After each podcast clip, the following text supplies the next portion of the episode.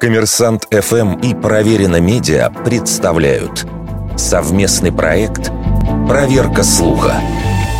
Правда ли, что Михаил Кутузов носил повязку на глазу?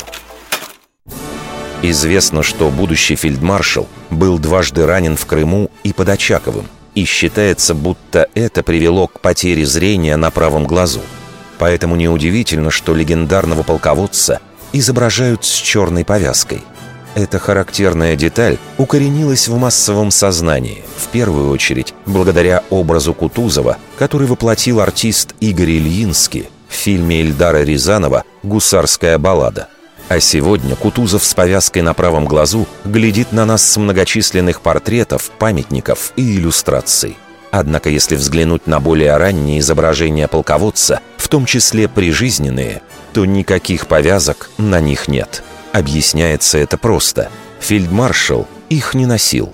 Турецкие пули не нанесли Михаилу Илларионовичу увечий, которые нужно было прятать. Действительно, правый глаз его немного перекосило, но он не перестал им видеть. Об этом, помимо прочего, свидетельствуют и его собственные письма, в которых полководец неоднократно жаловался на усталость и боль в глазах. Кутузов неизменно использовал множественное число – Современники также никогда не упоминали о слепоте фельдмаршала или о ношении им повязки.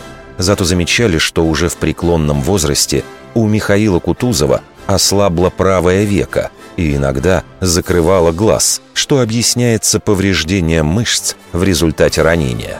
А несколько лет назад Московское отделение Российского военно-исторического общества разразилось гневной статьей под заголовком «Кутузов не пират», ему повязка на глазу не нужна. Историки обратились к художникам, скульпторам, а также к изготовителям печатной и сувенирной продукции с настоятельным призывом перестать тиражировать изображения одноглазого князя. Вердикт. Это фейк.